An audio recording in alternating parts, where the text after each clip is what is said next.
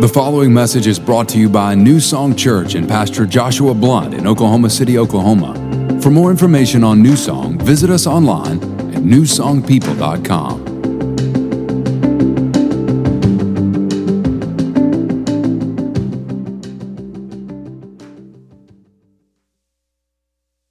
Really good. If you have your Bible, go ahead and open up to James chapter 3. James chapter 3. We're still in the book of James in our series on James, and it's been so good, hasn't it? I love, I love this series. I love what we've been talking about. In fact, I, I think it's up here real life wisdom for the real life walk. That's what we, we said about this series. And that's really what James is. It, it helps us to walk out our faith, to walk out the things God's called us to do with real practical information. And today, uh, what we're going to be talking about is some really great practical information that will help you to walk out in faith and, and to accomplish what God's called you to accomplish. And no matter how old you are, how young you are, I'm telling you, this message is for you.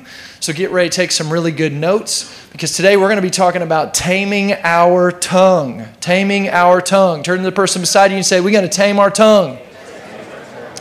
And when I say taming your tongue, we're going to talk about our words today. Your words are important. Now, let me preface, preface this message with this, okay?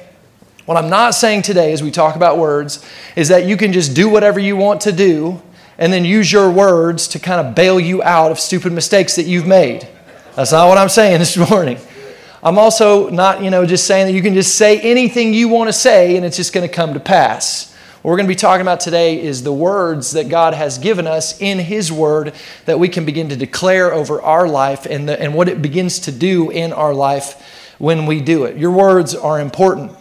God's given you an, an incredible gift in the ability to speak words and to harmonize your voice with the voice of God through His Word. And so, this is a powerful, powerful lesson for us today. So, would you bow your heads with me? Let's pray and then let's jump into this. Lord, thank you so much for your Word. Thank you for the opportunity we have this morning to study your Word, to learn from your Word, to grow, and to move based on your Word. That's what we want to do today. We don't just want to be hearers, but we want to be doers. And so, God, I pray that you would speak to each and every one of us today. I pray that you would take this word and you would make it uh, hit home for every individual. Lord, I, I pray that you would use me in this moment, that this would not be about me, but this would be about you, that you would be the loudest voice in this room. And Lord, what we know not teach us, what we have not give us, and what we are not please make us. And we pray all these things in Jesus' name. Everybody said, Amen. Amen. Amen. Proverbs 18 21, before we get into James, look at this with me.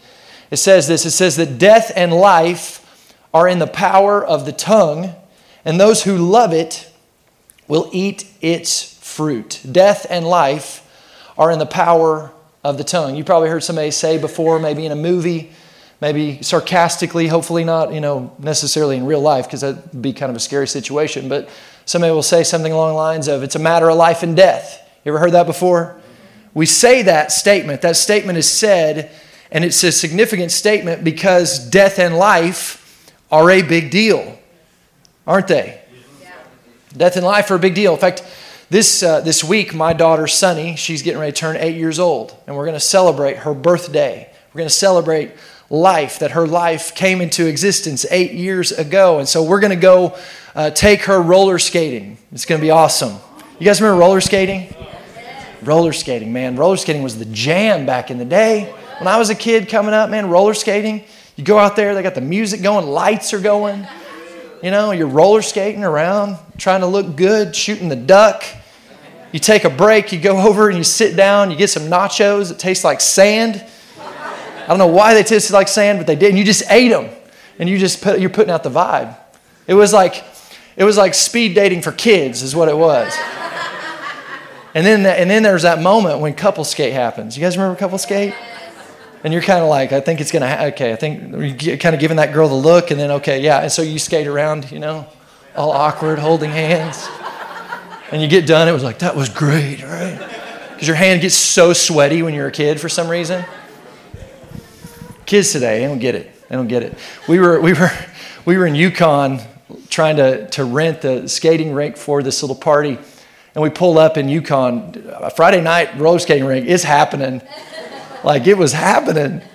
And uh, my son Gus was like, Why are all these people into roller skating? We are like, Dude, you don't even know. kids these days. They roller skate on their video games. We roller skated in real life. You got to get out there. You got to fall down, bruise some stuff, right? It's good for you. Go roller skating, kids. You heard it here. Anyway, what was I talking about? Oh, yeah, life. Life. Life is a big deal. And so we're doing all this to celebrate the life of my eight year old because life, we get it. Like, like life is important. Life is a big deal. And death is a big deal. When someone you care about passes away, we have a funeral and we mourn their loss. And, and it's in seasons like this, like Thanksgiving, where we, we kind of remember the people who aren't here, especially if you've lost somebody in the past year and then Thanksgiving, Christmas rolls around and they're not there. You're reminded that that person isn't there and, and, and we can, it can hurt a little bit. Why? Because death is a big deal. Life and death are a big deal. Can I get an amen? amen. Okay, so, so this verse tells us that those two things that we all agree on as being a big deal. It says death and life are in the power, or another way to say it would be they're under the control of the tongue. Now, when I say the tongue, I'm not talking about like it's not it's not just speaking to your literal tongue, the muscle of the tongue. It's, it's actually speaking to what the tongue helps you produce, which is your words. So it's saying that that death and life are under the control of the words that you are saying. It goes on to say this. It says, "And those who love it will eat its fruit." So, so in other words, Tomorrow, you're going to be eating the fruit of the words you're saying today. So here's my question for you. When it comes to your words, are you agreeing with life or are you agreeing with death? I think that's the question that's before us today. And James helps us to understand how significant this is. In James chapter 3, it's interesting. We, we see the longest discourse in all of Scripture related to the words that we speak. And really, words and the importance of words is kind of a theme throughout all of the book of James. In fact, in every chapter of James, he talks about the significance of your words. But here we have actually 12 verses devoted to the importance of the words that you say and how vital they are to your life. It says this in verse 1, James chapter 3 My brethren, let not many of you become teachers, knowing that we shall receive stricter judgment. For we all stumble in many things. How many of you would agree with that? We stumble with stuff from time to time. There are things in life that can trip us up. We all face that.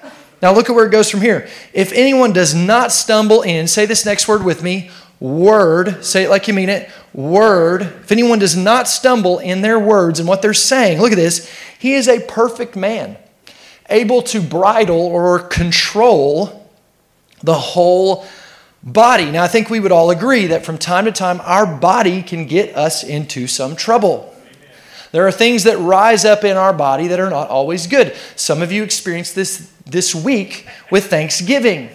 You eat that first plate of food, and there's something inside of you that rises up and says, even though you're full, you should have a whole nother plate.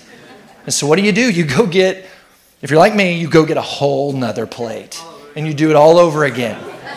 And then you you find yourself going, oh, I'm so full, I couldn't eat another bite. And it's that moment that somebody goes, anybody want some pie? And you're like, yep. I'm stuffed, but I can make, I can find a way, right? And then we find ourselves laying in bed that night going, why did I do that to myself? And then the next day rolls around and we eat leftovers and we do it all over again and we do this for days. Why? Because there's something inside of us, like that overeating thing, that rises up. Listen, that's in your flesh. That's in your body. There's all sorts of stuff that rises up in your body. Anger can rise up in your body. Some of you know what I'm talking about. You get mad and you can feel it. It rises up in you. Anger rises up in you. Uh, sexual desire, lust can rise up within our flesh. Fear can rise up within our flesh. Maybe some of you are struggling with some of these areas.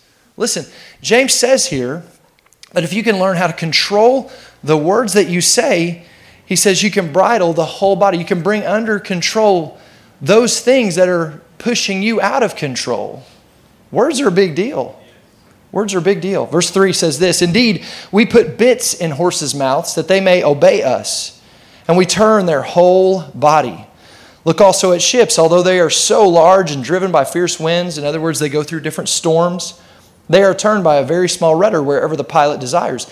Even so, the tongue is a little member. By comparison to the rest of your body, your tongue is, is small, right? But its significance in your life is very powerful, and so it's often overlooked.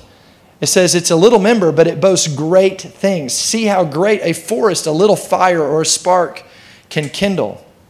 And the tongue is a fire, a world of iniquity. The tongue is so set among our members that it defiles the whole body and sets on fire the course of nature, and it is set on fire by hell.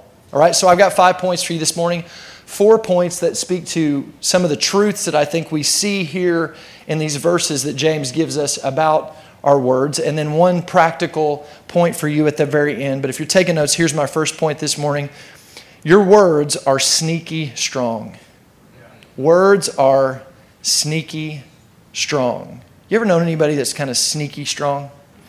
Like somebody that you may, you, you may not know it looking at them, but you get them in the gym and all of a sudden they're like putting up crazy weight. Like I've known a few guys like this. They're skinny, they're small, but for some reason they got like this extra gear that they can hit of some strength.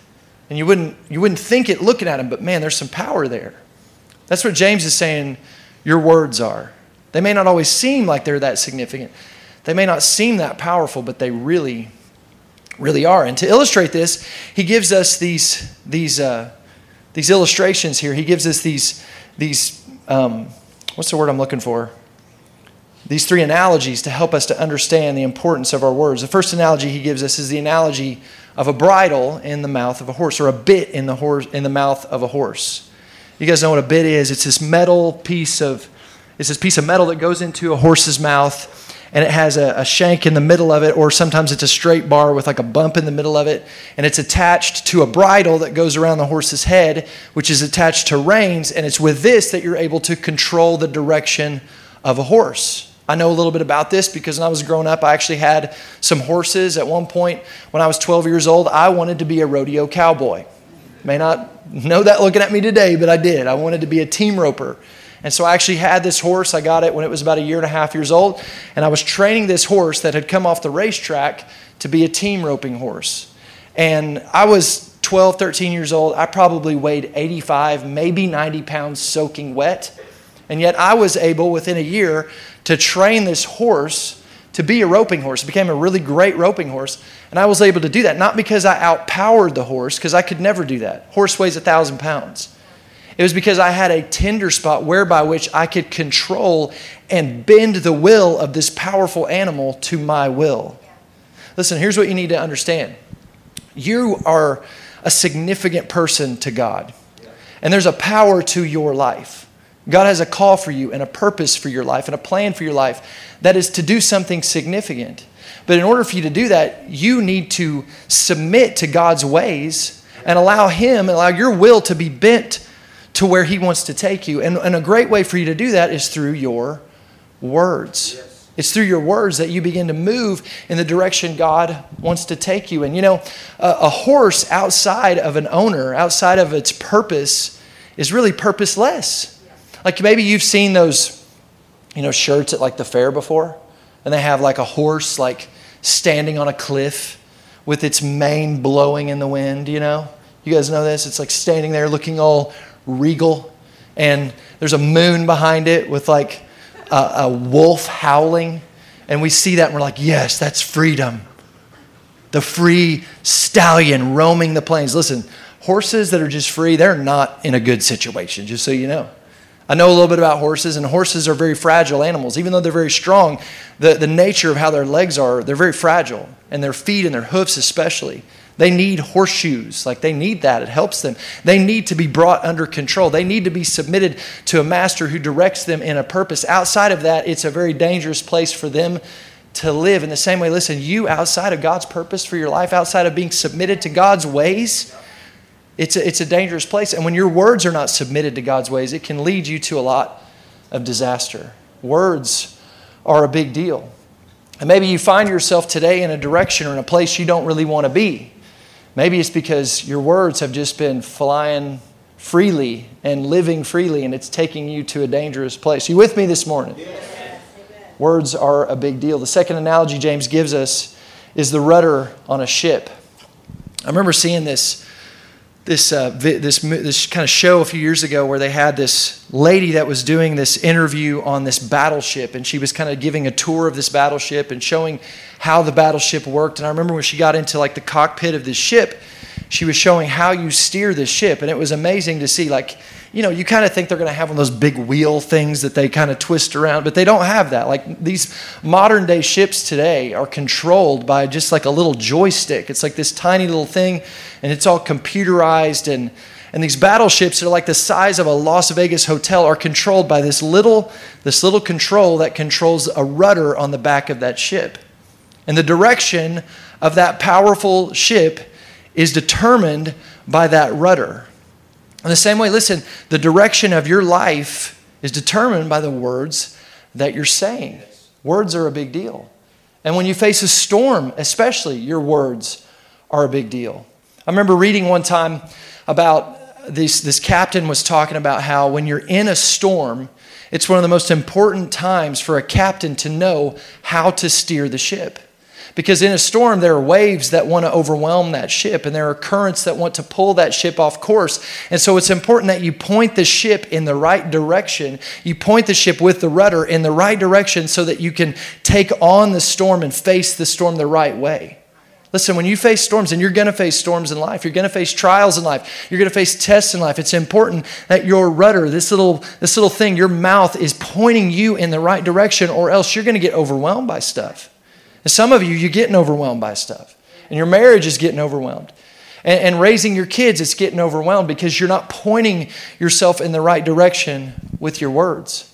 But it's not just important in the storm, it's also important just when everything's good to be going in the right direction. Amen? You know, if you were to go out on the lake on a beautiful day, peaceful day, and you were say, I'm going to go rent a little sailboat and take it out and so you rent yourself a little sailboat and you raise up the sails and you get out there on the water, but you don't have a rudder. You don't have any way of steering that ship in the direction you want to take it. You're just at the mercy of where the waves take you, where the currents take you, where the where the wind may take you. You're not going to enjoy it. Even though it may be a beautiful day, you're not going to really have a whole lot of fun out there because you're just at the mercy of the circumstances. And those circumstances eventually are going to lead you to a crash. They're going to lead you to go to, to crash into the rocks and, and dangerous things. Listen, in the same way, in our life, if we're not steering the direction of our life with our words, we're just at the mercy of whatever situations may try to come against us. It's important that we control our words. It's important that we recognize the power of our words. And the, the third analogy that James gives us is the analogy of a fire. A fire. You know, fire is a nice thing under control. Like a fire in your house on a cold day, really nice, you know? Warm you up, create a pleasant little atmosphere. You light a candle, you can, it can put off a nice fragrance. Uh, it can even burn up stuff that you don't want laying around. Now, we've been doing this at our house the last several days. We've got a lot of trees on our property, and these trees tend to shed. And so limbs and all sorts of tree parts fall all over the place. And so we collect all this deadfall and we cut it up and we put it into these burn barrels and we burn it away because we don't want all that dead stuff lying around. It's with fire that we can burn up stuff that's dead. So fire in the right setting can be really great. But in the wrong setting, it can be very dangerous. Out of control, it can cause a lot of damage. I was reading recently about the largest fire in California history, burned up 410,000 acres 410 did millions and millions of dollars worth of damage. And they, they, they figured out what started this fire. This group of campers was setting up their campsite and they, they, they, were setting up this tent, and this guy was driving some tent pegs into the ground, and his metal hammer hit this metal tent peg and caused a spark to shoot off, which caused this fire that burned up 410,000 acres and did $300 million worth of damage from a little spark. Here's the point words, they may not seem that significant, but they can do a lot of damage. And I bet if I, if I was to go around this room and talk to some of you, there's some of you in here that have had some moments in your life where there were little statements that were just kind of thrown out to you, little things that were said. It may have felt like a little spark to that person who spoke it, but it's marked you. And you, you, you tend to go back to that moment. You recite that moment of that word that was said over you, that person who told you that you would never amount to anything, that they wish you'd never been born, that person who said that statement to you as they walked out of the door of your life, and how it's just continually been with you. There's probably also some of you in here that if I was to go around the room, you could remind me of times in your life when somebody said something and it may have been a small little statement, but boy, it just built courage into you it helped you believe that you could do something that maybe you didn't think you could do before.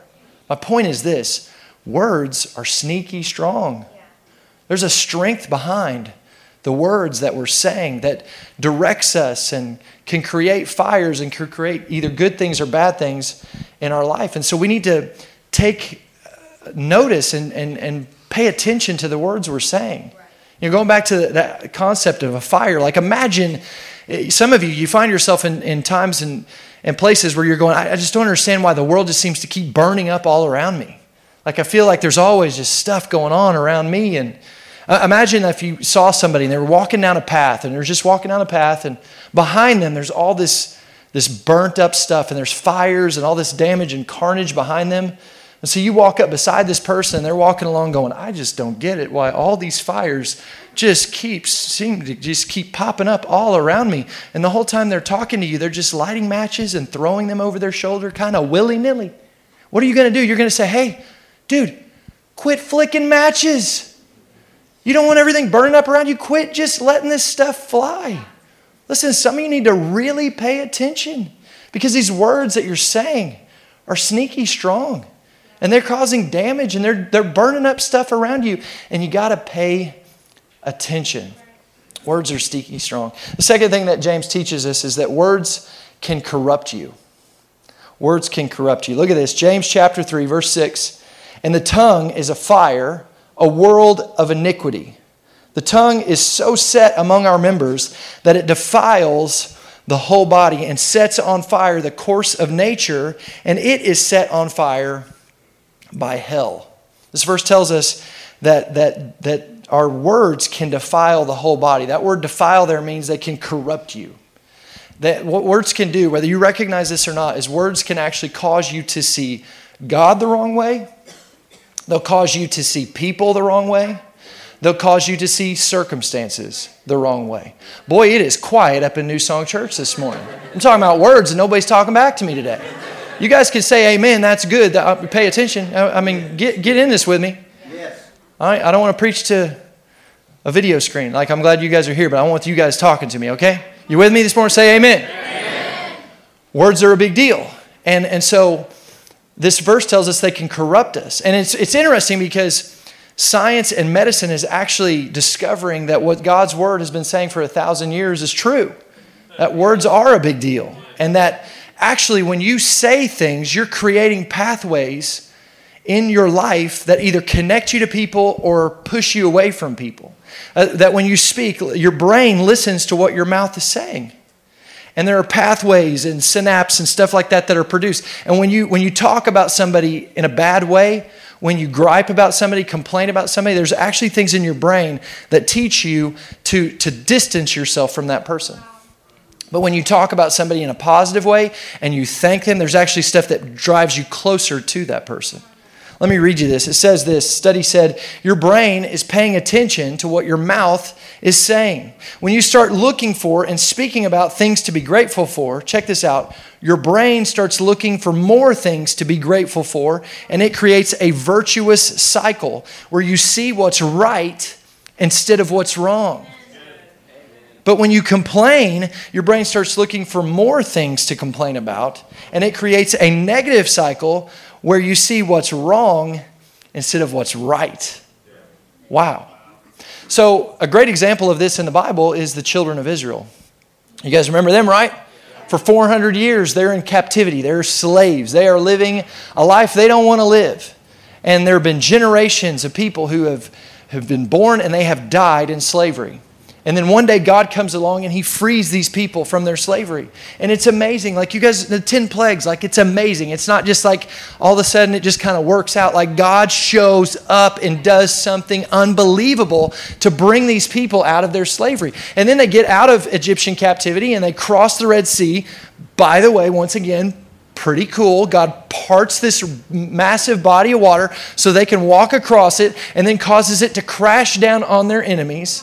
After that, he leads them. He leads them by a, a, a, pillar at night, a fire by night, which, which actually warms them in the cold of the, of the night, and, and a cloud by day, which shades them from the heat of the sun, and then provides this stuff called manna, which feeds them and supplies them that just shows up every day. It's, I mean, God is just showing up, showing out, taking care of them. And in the middle of that, you read the Bible and you find these people complaining. And it's crazy. And as they're complaining, here's what happens. As they complain, they begin to, because they're complaining, there's a wedge driven between them and God. And they begin to start seeing God the wrong way. They start seeing their circumstances the wrong way, and their problems become bigger than their God. So in Numbers 13, they show up in the promised land, the land that God has promised to give them, the land that He has freed them uh, from slavery to bring them to. They show up at that land and they send these 12 spies in to check it out, and 10 of them come back with a negative report. Or let me say it like this 10 of them have a negative confession based on what they see. So they come back and they say, There's giants in the land. There's a lot of problems. There's a lot of things that are, that are significant. And they're so focused on the problems. And because they've been complaining and griping, they don't see God the right way. Their problems become big. Their faith is in their fear. And so they get their fear. And they say, We can't take the land. But there's these two guys, one of which is named Caleb, who come back and he sees something completely different. And it's not that he sees something different with his eyes, it's that he sees something different because his eyes are focused on his God. And it says this in Numbers 13, verse 30. Then Caleb quieted the people before Moses and said, Let us go up at once and take possession. Now he saw the same thing as the other 10 spies, but he sees it in a different way. Let us take possession, for we are well able to overcome it. Why are they well able? Because his eyes are fixed on God, because he hasn't been complaining and griping about God. He's close to God, he's seen the faithfulness of God, and so he remains focused on them, and his faith is on God instead of his faith being in fear on the problems. Listen, I don't know about you, but if I want to be a person from this story, I don't want to be the 10 spies. I don't want to be the people that are just complaining and griping and finding reasons why we can believe that God isn't going to show up in the middle of my problem. I want to be the person that reminds myself of the bigness of my God in spite of my circumstances. That reminds myself that God has been faithful and He will continue to be faithful. And so my eyes are fixed on Him, looking to Him. Yes. Listen, here's the point words can corrupt you. These words that you're speaking may be driving a wedge between you and your great God. So get this you can't just speak freely. You don't have permission to just speak freely. You don't have permission to just say whatever you want to say, to just let it fly. Well, I'm such a loser. I'll never amount to anything. Oh, COVID's hitting. Well, I'm, this is obviously going to hit me because if it's going to hit anybody, it's going to be me. Oh, it's flu season? Well, I'm going to get the flu because I always get the flu. Well, my mom had breast cancer and my, my grandma had breast cancer, so I'm going to get breast cancer. It's just, just the way it is. And I'm such a loser and I'll never amount to anything and I'm ugly. And well, we, we just, sometimes we just talk and we say stuff and Listen, you got to be quiet. Pay attention because these words, they can be corrupting you. They can be separating you from the promises of God, the truths of God, and God Himself. Pay attention. Words can corrupt you. Here's the third thing we see James teaches us. He says that words are untamable by you. Look at verse 7. For every kind of beast and bird and reptile, creature of the sea, is tamed and has been tamed by mankind. But no man, or really no, no person, it actually means no human, so no man, no woman, no person can tame the tongue. It is an unruly evil full of deadly poison. So get this.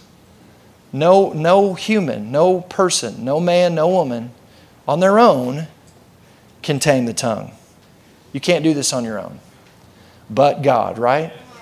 But God can help you to bring your words under control. In fact, Jesus talked about this in Luke chapter 12. He says this in verse 11 Now, when they bring you to the synagogues and the magistrates and authorities. Don't worry about how or what you should answer or what you should say. Look at this, verse 12. For the Holy Spirit will teach you in that very hour what you ought to say. The Holy Spirit.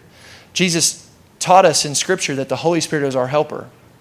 He is one who is very much in the nature of Jesus, that's here with us, to walk alongside us in life and to help us and to lead us and guide us in all truth. And one of the ways the Holy Spirit wants to do this is He wants to help you control your words. He wants to help you to know what to say and when to say it. And He wants to help you know what not to say and when not to say it. Husbands, can I get an amen? We need help in this area. And so we have the ultimate helper. We have the Holy Spirit to help us in this area. And I'll show you in a minute how we partner with the Holy Spirit so that He can help us in this area. But let's look at this fourth, point before we go there. Look at verse 9, James 3, verse 9. With it, with our words, with our tongue, we bless our God and Father, and with it we curse men who have been made in similitude or in the likeness of God.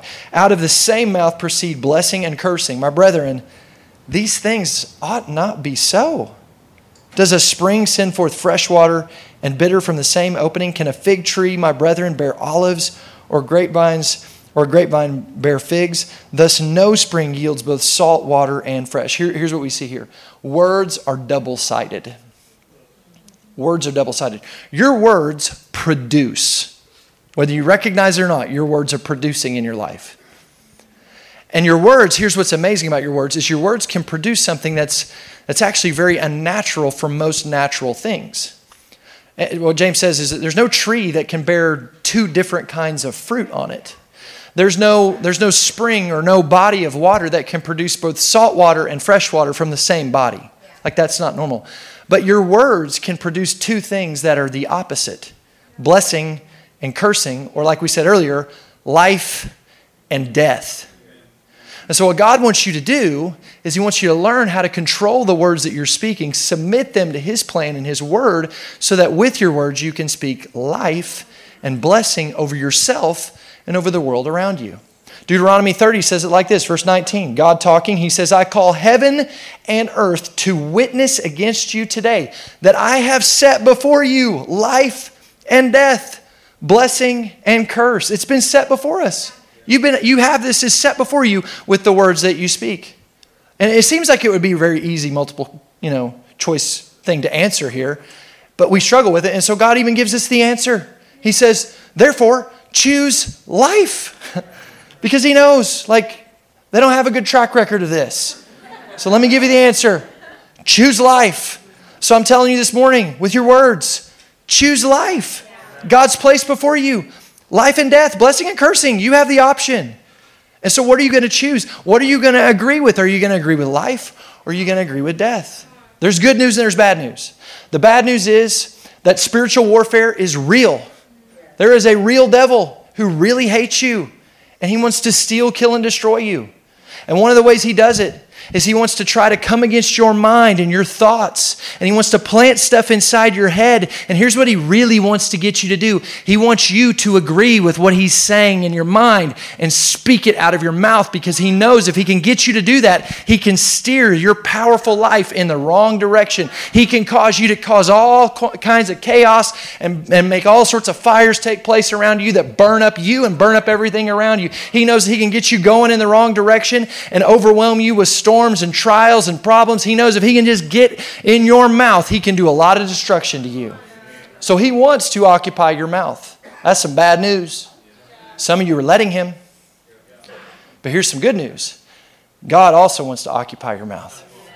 And he wants to fill your mouth with the promises of God, with the word of truth, with life, so that you can produce good things in your marriage, in your family, in your home, so He can steer you in the right direction so that when the storms of life come against you, you can overwhelm those storms instead of being overwhelmed by those storms. That's good news. God wants to occupy your mouth. So, what do we need to do? Here's what you do you submit it. You submit your tongue, that red rebel in your mouth. Grab your tongue. Say, I submit this thing. we submit our tongue to the Lord. That's my fifth point. Submit your words to God's word and begin to purpose that you are going to speak and agree with what God's word says. Why? Because God's word is life. We're choosing life, we're choosing blessing. Look at what the Bible says Proverbs 3 1. The words of God giveth life. Proverbs 4:22 talking about God's word, talking about the Bible. For they, God's words are life to those who find them. Notice you got to find them.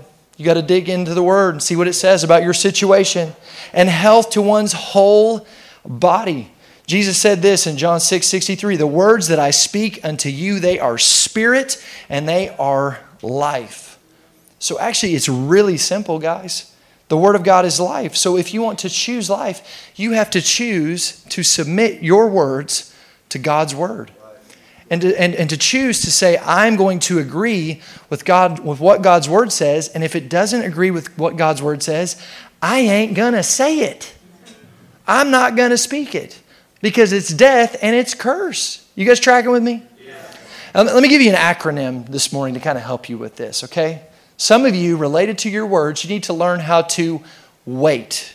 Wait. W A I T. You need to learn this. Why am I talking? You start asking yourself, why am I talking? Why am I getting ready to say what I'm getting ready to say? Why, listen, why am I getting ready to post what I'm getting ready to post? Why am I talking? And is what I'm saying, does it agree with God's word and God's will, or does it not? Is what I'm getting ready to say, why am I talking? Is what I'm getting ready to say, is it going to cause confusion? You know what the Bible says? The Bible says that God is not the author of confusion. So listen, if God is not the author of confusion, then we know who is it's the devil. My question is Are you saying stuff? Are you posting stuff that causes confusion? Because if you are, you're agreeing with the wrong team. It's getting quiet up in this church. Why am I talking? Is what I'm talking, is it going to discourage somebody else? Is it necessary? Is this really needed? Do they really need to hear my opinion? Why am I talking? And maybe you need to talk, but maybe you just need to ask yourself the question pray, take a moment, step back, breathe a little bit, calm down before you just say or spew whatever it is that's coming out of your mouth. Why am I talking? Is what I'm saying honoring? Is it honoring? You know, God places all authority in place. That's what the Bible says. Am I honoring the authority God's placed above me with what I'm getting ready to say? Why am I talking? Ooh, got real quiet on that one. Why am I talking? Is what I'm getting ready to say, is it constructive or destructive? Why am I talking?